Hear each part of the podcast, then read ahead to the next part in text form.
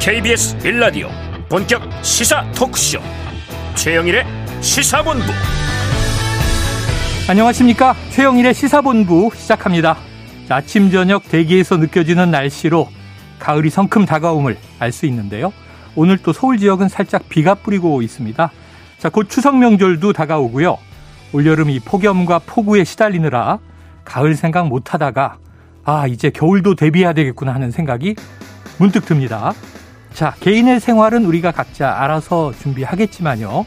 이 국가 공동체 차원에서는 정부가 세우고 점검할 것이 참 많을 것 같습니다. 자, 현재의 국정과 또 국가의 미래를 꾸리고 대비해야 하는 정부 그리고 국회. 자, 그런데 법사위에서는 뭐 장관과 의원들이 싸우고요. 운영위도 시끌시끌 논란입니다. 자, 모호한 대통령실 비서실장의 답변들. 한편에서는 이른바 윤핵관보다 더 비서실장의 파워가 세진 거 아니냐? 실세 아니냐? 이런 평가도 나오고 있습니다. 그런데 우리의 관심은 하나죠. 정부 여권 내에서 누가 세고 누가 약하든 자, 공정하게 자리 잡고 할 일 잘하고 있느냐? 국익도 그렇고요. 또 국민에게 이익이 정말 되는 것이냐? 이것이 초점이겠죠. 그 안에서의 파워 게임 이제는 좀 질립니다. 자, 그래도 언론과 국민이 잘 감시해야 되겠죠. 힘이 아무리 세도 결국 우리 국민의 종복임을 명심해야겠습니다. 최영일의 시사본부 출발합니다.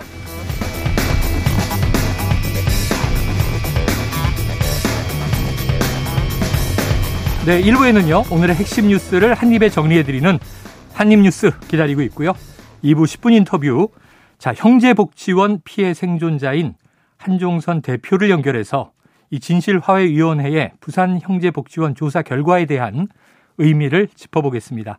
이어서 각설하고 시즌2 그리고 경제본부도 준비가 돼 있습니다. 자, 한 입에 쏙 들어가는 뉴스와 찰떡궁합 디저트송 신청을 매일 기다리고 있습니다. 오늘 뉴스에 어울리는 노래가 있으면 문자 샵 9730으로 자유롭게 보내주시기 바랍니다. 오늘의 디저트송 선정되신 청취자께는요, 치킨 쿠폰 보내드리고요. 자, 많은 참여 부탁드리면서 짧은 문자 50원, 긴 문자는 100원입니다.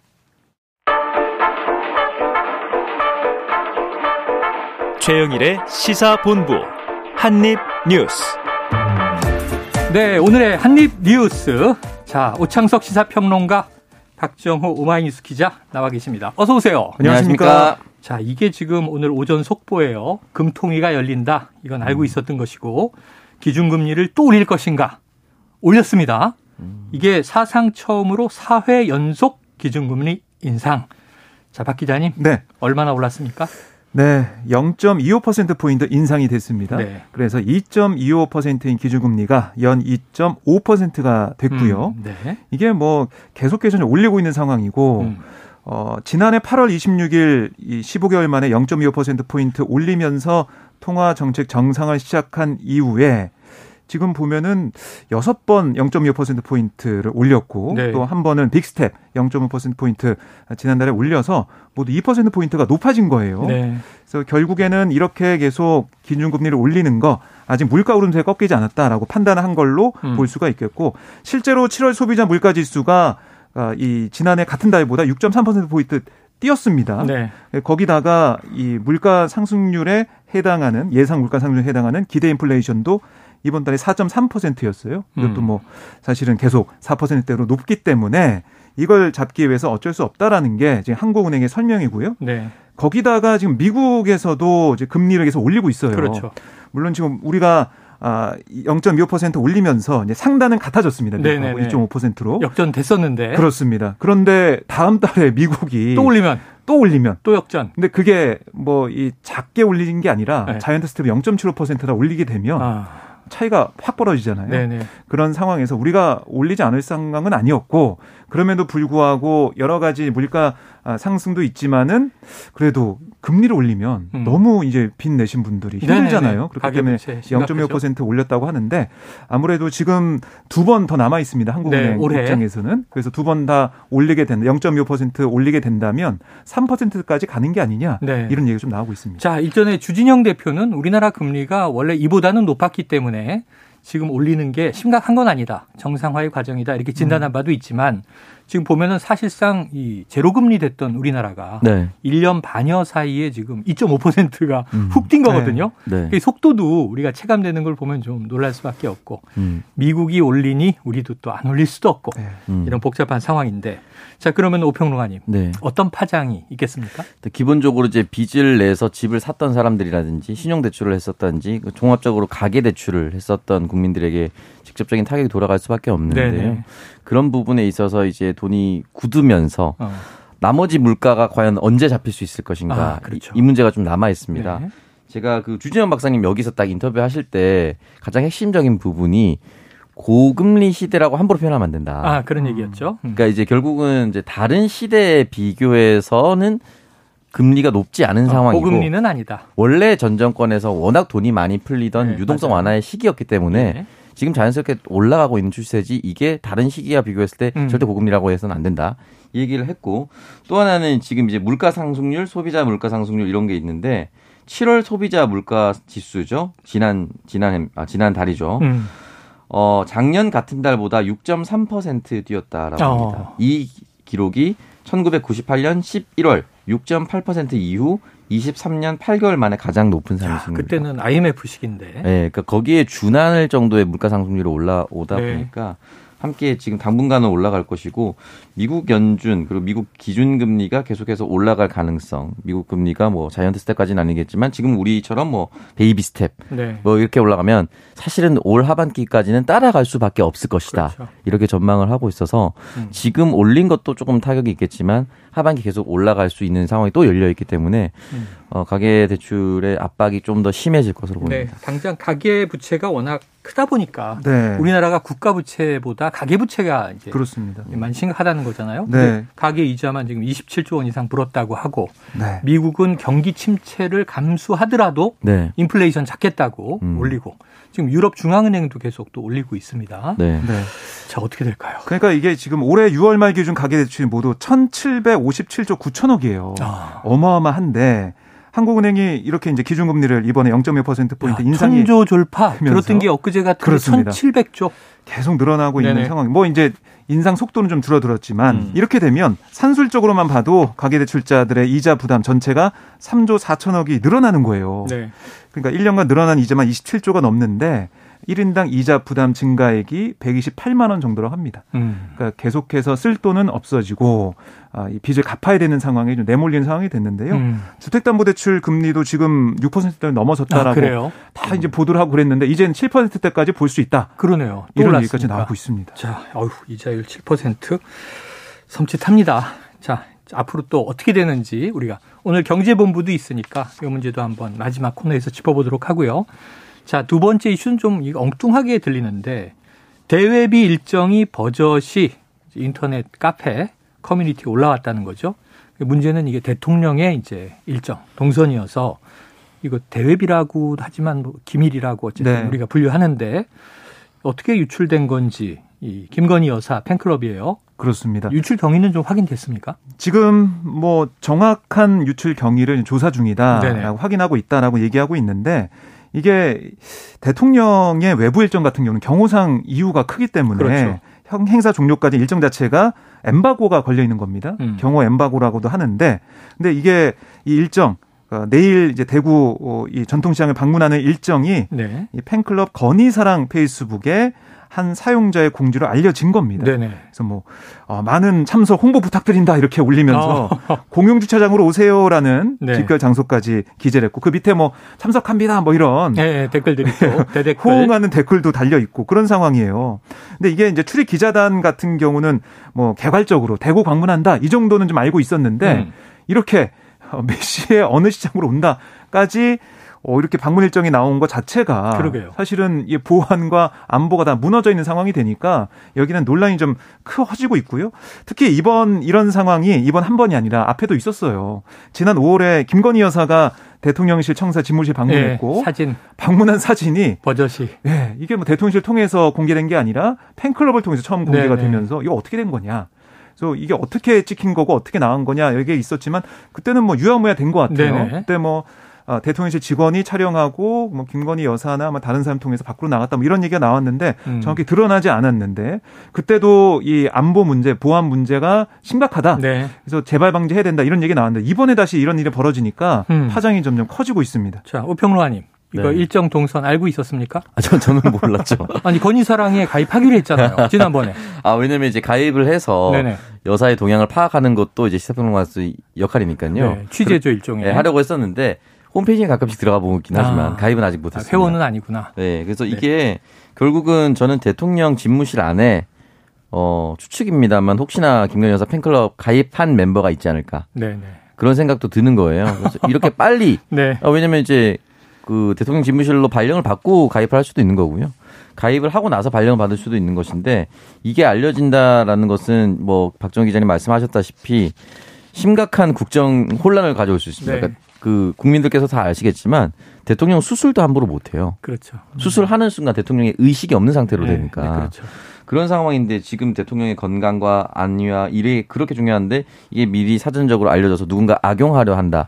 여기에 대한 걱정을 네네. 하는 네. 거거든요. 그렇기 때문에 이 부분에 대해서는 특히 대통령실과 그리고 경호처가 각별히 좀 주의를 했으면 네. 좋겠습니다. 네. 지금은 상당히 뭐 민주화 개방 사회가 돼서 지금 경호 엠바고 이 정도지만 음. 아마 많은 국민들이 또 영화 헌트 보셨을 텐데 음. 50 시절에는 아, 일본 순방, 뭐 동남아 순방 이게 1급 기밀이에요. 네. 대통령의 일정과 동선이 음. 음. 테러가 막 일어나고 그래요. 네. 그때는 또 실제로 그런 일도 있었고.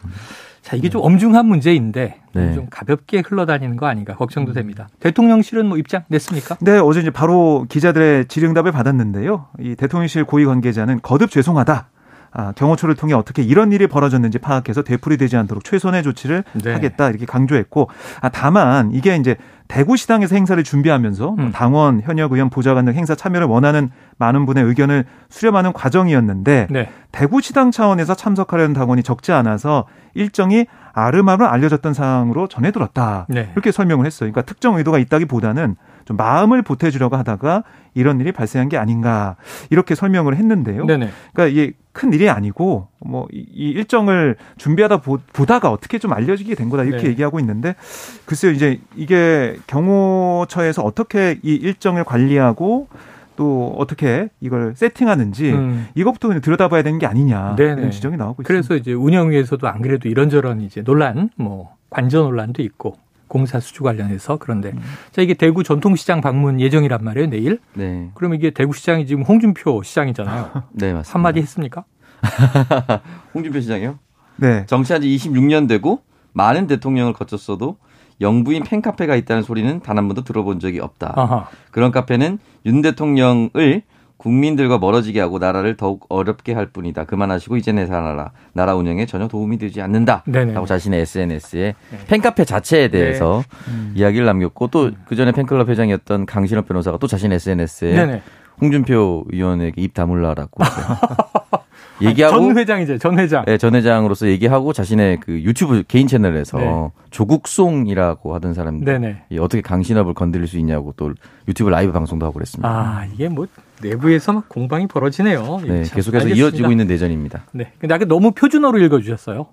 홍준표 시장 성대모사 정도 해주셔야죠. 그것 때문에 제가 잠깐 당황한 겁니다. 네, 실감 나게 우리 청취자들의 좀 뭐랄까 몰입을 위해서. 네. 자 다음 이슈로 가보겠습니다. 자 권성동 원내대표 지금 이제 국회 뭐 상임위 또 위원회들이 이제 여야 공방 중이잖아요.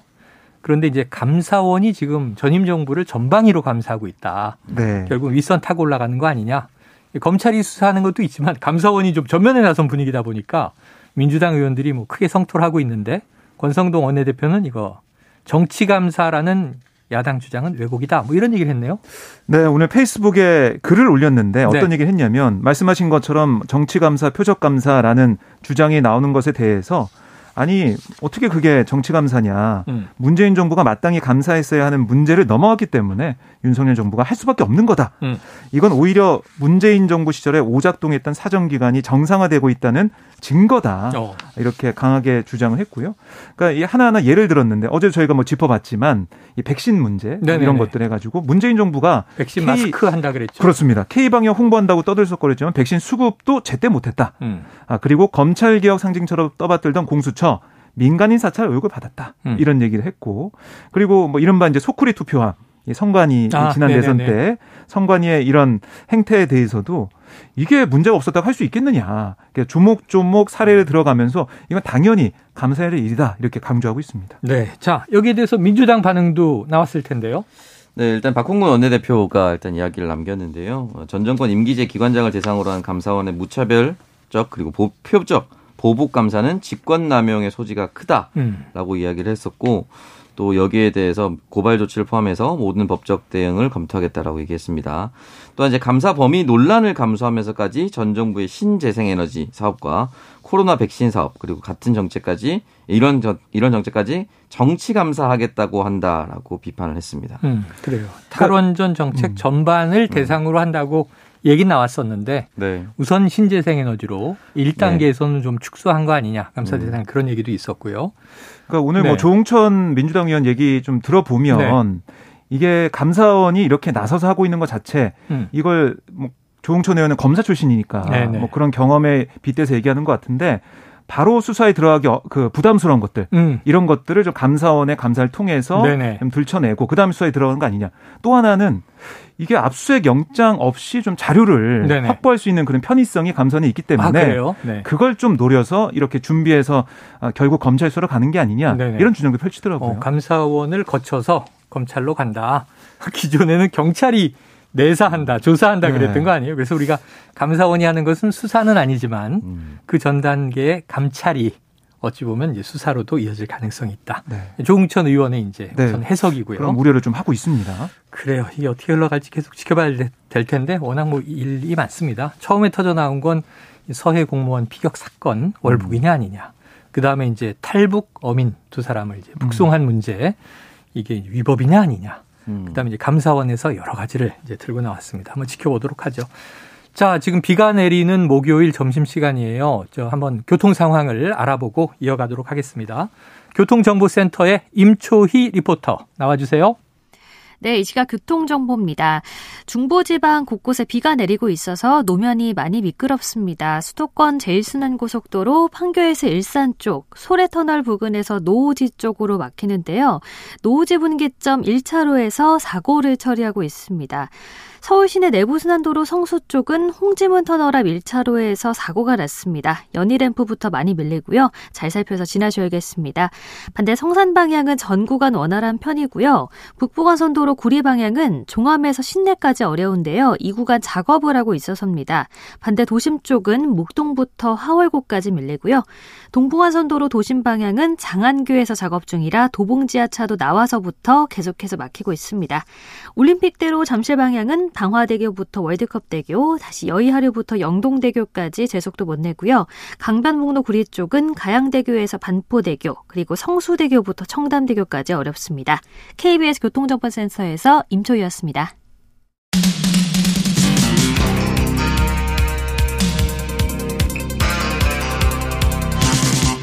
최영일의 시사본부.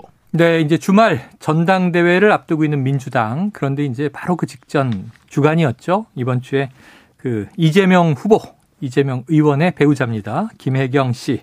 이 법인카드 이용 의혹으로 이제 소환 조사를 받았고요. 이건 경찰이었습니다. 그런데 이번에는 검찰에서 이 김혜경 법인카드 유용 의혹의 핵심 인물인 바로 이제 5급 사무관 배모 씨 사전 영장을 청구했다. 자, 이건 언제 실질 심사예요? 아마 다음 주 초에 열릴 걸로 예상이 되는데요. 네. 그러니까 이게 지금 아, 배씨 같은 경우는 뭐 이 의혹을 받고 있는 게 업무상 음. 배임 그리고 공직선거법 위반 혐의거든요. 네네네. 네, 네. 여기에 대해서 뭐 압수수색도 있었고 배 씨에 대해서 압수수색도 있었고 조사도 있었는데 지금 이 경찰은 배 씨가 증거인멸 우려가 있다 음. 아, 이런 판단을 해서 검찰에 이 아, 영장 청구를 요청했고 검찰이 그걸 받아서 아, 이렇게 영장을 청구를 한 상황입니다. 네. 그래서 다음 주 초에 실질 심사가 열리게 되는 거고 뭐배 씨는 지금까지 법인카드 사용과 관련해서 뭐 김혜경 씨의 지시를 받은 적이 없다 이런 입장을 유지해왔고 네. 김혜경 씨도 지시한 적이 없다 이런 얘기를 했어요. 음. 그래서 다섯 시간 조사를 받고 지금 나온 상황인데 뭐 당시에는 얘기를 들어보니까 서면 진술로 많이 대체됐다고 합니다. 서면 진술 냈다고 해요. 음. 그래서 이 사실은 문답 시간이 짧아져서 네네. 5시간 정도 걸렸다 이렇게 얘기를 하고 있는데 아. 계속해서 어, 배 씨나 그다음에 김혜경 씨는 다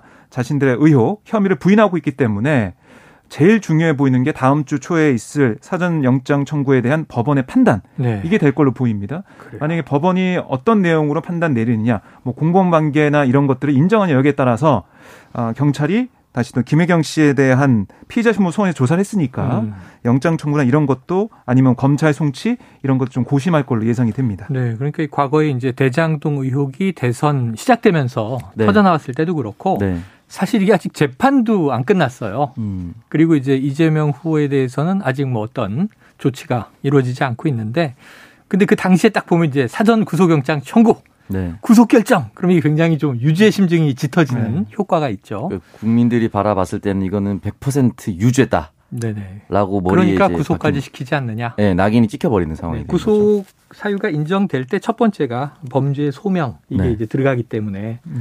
나중에 뒤집어지는 뭐 판결이 나오긴 하지만 음. 어쨌든 요것도 다음 주 초에 좀 시끄러운 이슈가 아니겠는가 생각이 됩니다.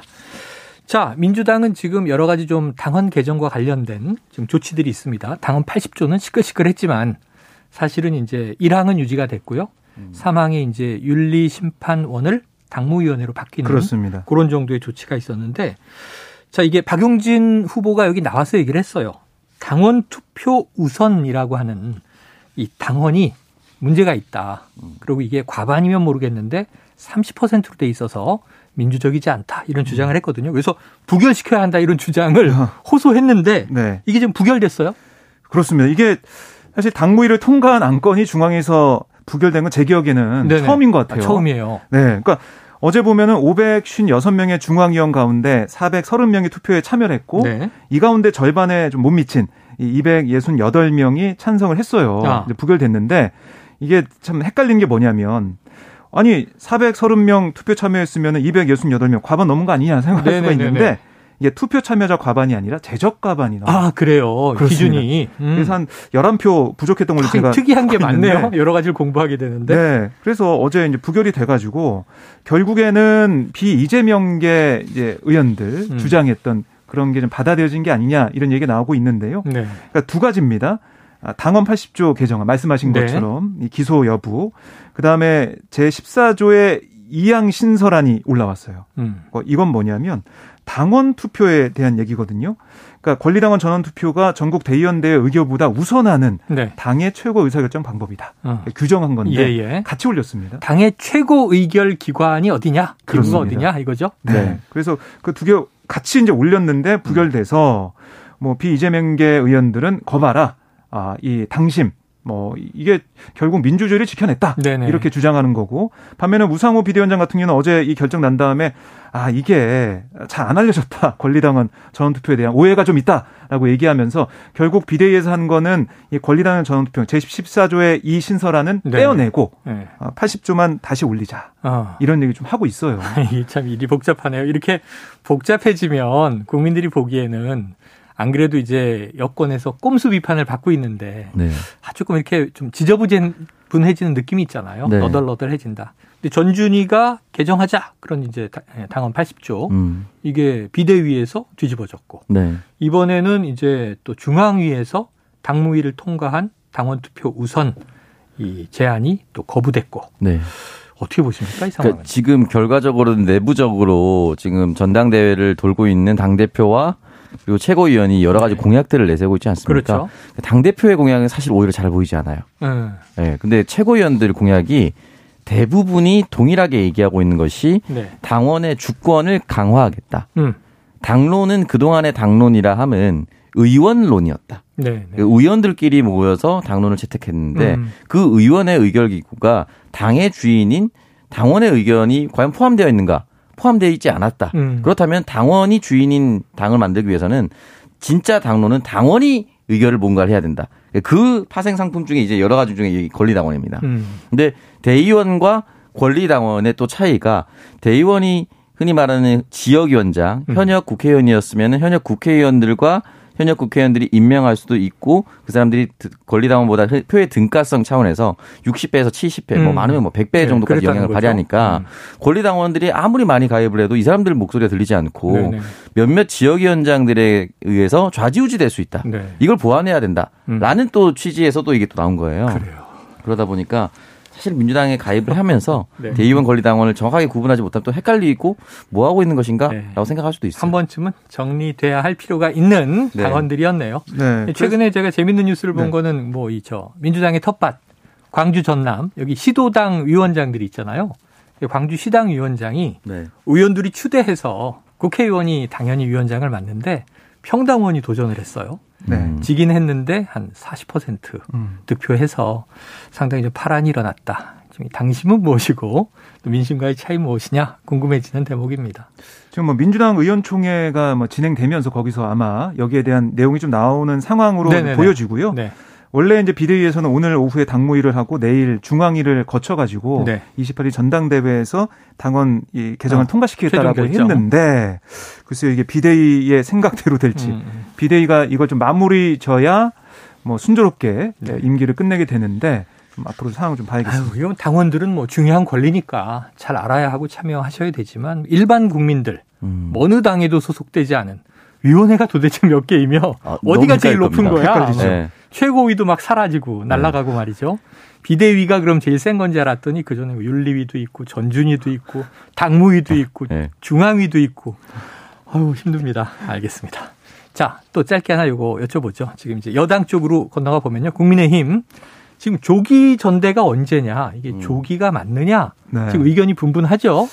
예, 그러니까 이게 맨 처음에는 한두 달 비대위 한 다음에 한 10월에 열릴 줄 알았어요. 예, 그렇게 할 가능성이 커 보였는데 이제는 뭐 내년 뭐 1월 말, 2월 초 이런 얘기가 나오더니 비대위원장이 네, 이제 또 어떤 얘기가 나오냐면 김기현 의원과 뭐 안철수 의원 둘 다 연내에 어. 하도 된다 이렇게 또 얘기하고 있어요. 결국에는 연내에 하는 걸로 좀 의견이 모아지지 않을까 생각이 드는데 네. 오늘 오후 2시부터 어, 충남에서 연찬회를 합니다. 국민의힘 의원들이. 국민의힘 연찬회. 막 거기서 감론을박이 좀 벌어지면서 가닥이 잡히지 않을까라는 생각이 들고요. 네. 근데 결국 이렇게 되면 뭐 이제 올해 연말이라고 하면 얼마 안 남았어요. 네네. 이제 정기국회 시작하면은 정시없이 갈 텐데 그러다 보니까 벌써부터 이 당권 도전자들의 좀 불꽃 튀는 신경전. 아니 이게 당권을 이게 노리는 주자들을 우리가 몇 명 꼽고 있잖아요. 네. 그런데 여기 이제 김기현 전 원내대표, 네. 김기현 의원 빨리 하자 그랬어요. 그렇습니다. 그런데 갑자기 이거 인수위가 뭐 했느냐 이런 얘기를 꺼내니까 지금 안철수 의원도 당권 주자 아닙니까? 그렇죠. 인수위 부정은 윤 정부에 대한 부정이다. 야 이게 지금 이준석 전 대표는 없어졌는데 또 싸워요. 어, 이제 결국은 차기 당권 싸움으로 아예 몰이를 가는 거죠. 그러니까 네. 인수위가 뭐 했느냐. 인수위원장이 이제 가장 큰 타격을 받을 거고 아. 나만 타격 받을 수 없으니까 이건 대통령을 이름을 돌려가지고 너 혹시 대통령 공격하는 거야? 이런 지금 아. 속마음으로 네. 싸우고 있는 것 같아요. 김기현 전 원내대표는 국감이 끝나는 10월에서 11월 사이에 전당대회 열어서 아예 출범을 해서 이준석 대표가 징계가 1월 8일에 끝납니다. 네, 네. 그러니까 애초에 참여 자체를 제한해버린. 그렇죠, 그렇죠. 그러니까 결국 연내에 열리게끔 하는 것은 음. 이준석 대표가 이 레이스에 아예 못 참여하도록, 네. 참여하지 못하도록 제어하는 이제 역할을 하는 것이니까 여기에 대해서 계속 주장을 하고 있는 것이고, 근데 만약에 실제로 이런 타임라인으로 움직일 경우에는 네. 이준석 대표가 어 당원에 따라서 못 참여를 하지 못한다 하더라도 네. 이준석 대표는 이준석 대표가 강력히 지지하는 누군가가 등장할 수 있겠죠. 네, 네. 그렇게 해서 그 전까지 이준석 대표에 대한 형사적 처벌이라든지 이런 것들이 전혀 나오지 않는다면 음. 오히려 이준석 대표가 지지하는 사람이 큰 영향을 또 가질 네 수도 있습니다. 그래서 김기현 원내대표 안철수 의원이 싸울 수 있는 시간이 과연 얼마나 오래 갈 것인가 또. 이거 너무 네. 아니한 논평 아니에요? 지금 이준석 대표 매일 방송에 나와서 아주 이게 대통령 맹공을 하고 있는데 지금 뭐 네. 신군부, 뭐 절대자, 또 이 비상계엄 막 이런 게 등장했고 네. 말이 점점 세지는데 음. 그러면 지금 뭐 민주당보다 이준석 전 대표 한 명이 네. 더 엄청난 지금 야당 역할을 하고 있는 셈이잖아요. 사실 그렇죠. 비판자. 네, 근데 이제 워딩이 세서 그렇지 네. 정확한 특정 행위가 나오진 않았죠. 네. 그러니까 자신을 공격한 절대자와 절대자 주변의 윤핵관이라고 했지만 음. 지금 윤석열 정부에서 일어나는 예를 들어서 팬클럽과 관련된 내용이라든지 이렇게 특정 사안을 공격하지 않았습니다. 네. 사람을 공격했죠. 근데 약간 이제 불안한 얘기가 또 나와서 이제 우리가 영부인 음. 언급을 또 하는 것 같아서 음. 어, 이게 어떻게 흘러갈까 막 조마조마 보는 제가 조마조마합니다. 근데 내년 1월에 뭐 전당대회가 열린들 네. 아, 이게 당 대표 도전을 할 수 있겠는가? 음. 어떤 역할로 앞으로 갈 것인가? 이게 참 반지의 제왕 좋아해서 그 얘기 많이 언급하는데 네. 본인이 또 국민의힘의 골룸이 되는 것은 아닌가 아. 여러 가지 좀 걱정이 돼요. 지켜보도록 하죠. 오늘 뭐 연찬회에서도 이준석 리스크 이른바 여기에 대한 의원들의 의견도 좀 나올 것 같은데 네. 결국에는 이준석 대표는 뭐 전 대표는 네. 계속해서 이런 기조로 간다면 풀 수 있는 것은 윤석열 대통령밖에 없는 것 같아요. 아. 대통령이 포용을 하든가 어. 아, 아니면은 지금 상황에 대한 어떤 입장을 좀 밝히면서 네. 사태를 좀 풀어 나갈 수 있는 방법이 있는데 그게 안 된다면 그러면 봉합이 잘 이루어져야 되는데 그러니까 그게 안 된다면 계속해서 이 상황은 평행선을 네. 달리게 될 거고 국민의힘에서 새로운 당 대표나 지도부가 선출된다고 해도 이런 혼란 상황은 정리가 안 될 거다는 생각이 듭니다. 네. 아유, 만났는데 또 결렬되거나 봉합이 음. 잘안 되면 오늘 절대자를 만나고 왔습니다. 이렇게 또 얘기할 거 아니에요.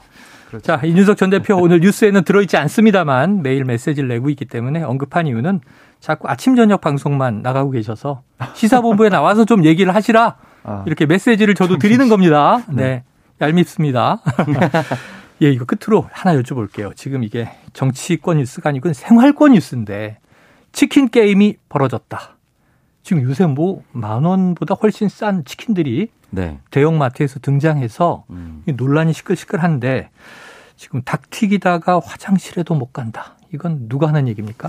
예, 그러니까 지금 말씀하신 것처럼 치킨 이제 배달 시키려면은 배달료 포함해가지고 너무 이제 비싸잖아요. 뭐 3만 원 치킨 뭐 이런 얘기도 아, 나오고 2만 있는데 2만 원을 훅 넘어가고 있죠. 그런데 배달, 배송료까지 대형마트에서는 만 원 미만으로 네네. 예, 치킨을 사 먹을 수 있다. 이게 이제 각 마트별로 홍보를 막 하고 있어요. 어. 그래서 소비자들이 많이 가게 되는데 뭐 얼마 이제 치킨이 준비가 안 돼 있어서 금방 뭐 동이 난다라는 뉴스는 아. 많이 봤잖아요. 한정 판매겠죠. 그런데 그 치킨을 만들어내는 노동자들 음. 아. 정말 고생을 하고 있습니다. 직원들 치킨 튀기고 네. 포장하고 그러니까 지금 보면은 이걸 튀기면은 조리 노동자들 얘기 들으면요 정말로 치킨 튀기느라 화장실 갈 시간도 없고 네네. 뭐 숨도 못 쉬고 정말 말도 한마디 못하고 어. 계속 어. 일만 하는 상황이라고 해요. 노동 환경이 말이 아니다. 뭐 평일 연장 근무는 물론이고 쉬는 날에도 계속 나와서 일하고 있다. 뭐 인기는 폭발이잖아요. 줄을 그, 길게 쓸 거 아닙니까? 그렇습니다. 그 뭐 이게 사실은 네. 뭐 100마리, 200마리 이렇게 정해져 있긴 한데 어. 쨌든 계속 만들어야 되는 거잖아요. 네네네. 그래서 노동자들의 인권은 좀 무시가 되고 외면받고 있다 이런 지적이 나오고 있습니다. 주말에 가족들이 생필품 사러 대형마트에 갔다가 네. 이 집에서 정말 2만 원 넘는 치킨 시켜 먹어야 되는데 음. 거기 그냥 6천 원대 치킨 네. 또 다른 마트는 5천 원대 치킨 이러니까 그 줄을 또 안 쓸 수가 없잖아요. 네, 인기가 있을 수밖에 없죠, 사실. 네네. 네. 그 마트 뭐 입장에서도 예전에 치킨 전쟁 이전에 피자 전쟁도 한번 있었잖아요. 아, 네. 어느 쪽 어디가 더 큰가? 음. 사이즈 논란 네. 뭐 이런 것도 있었고.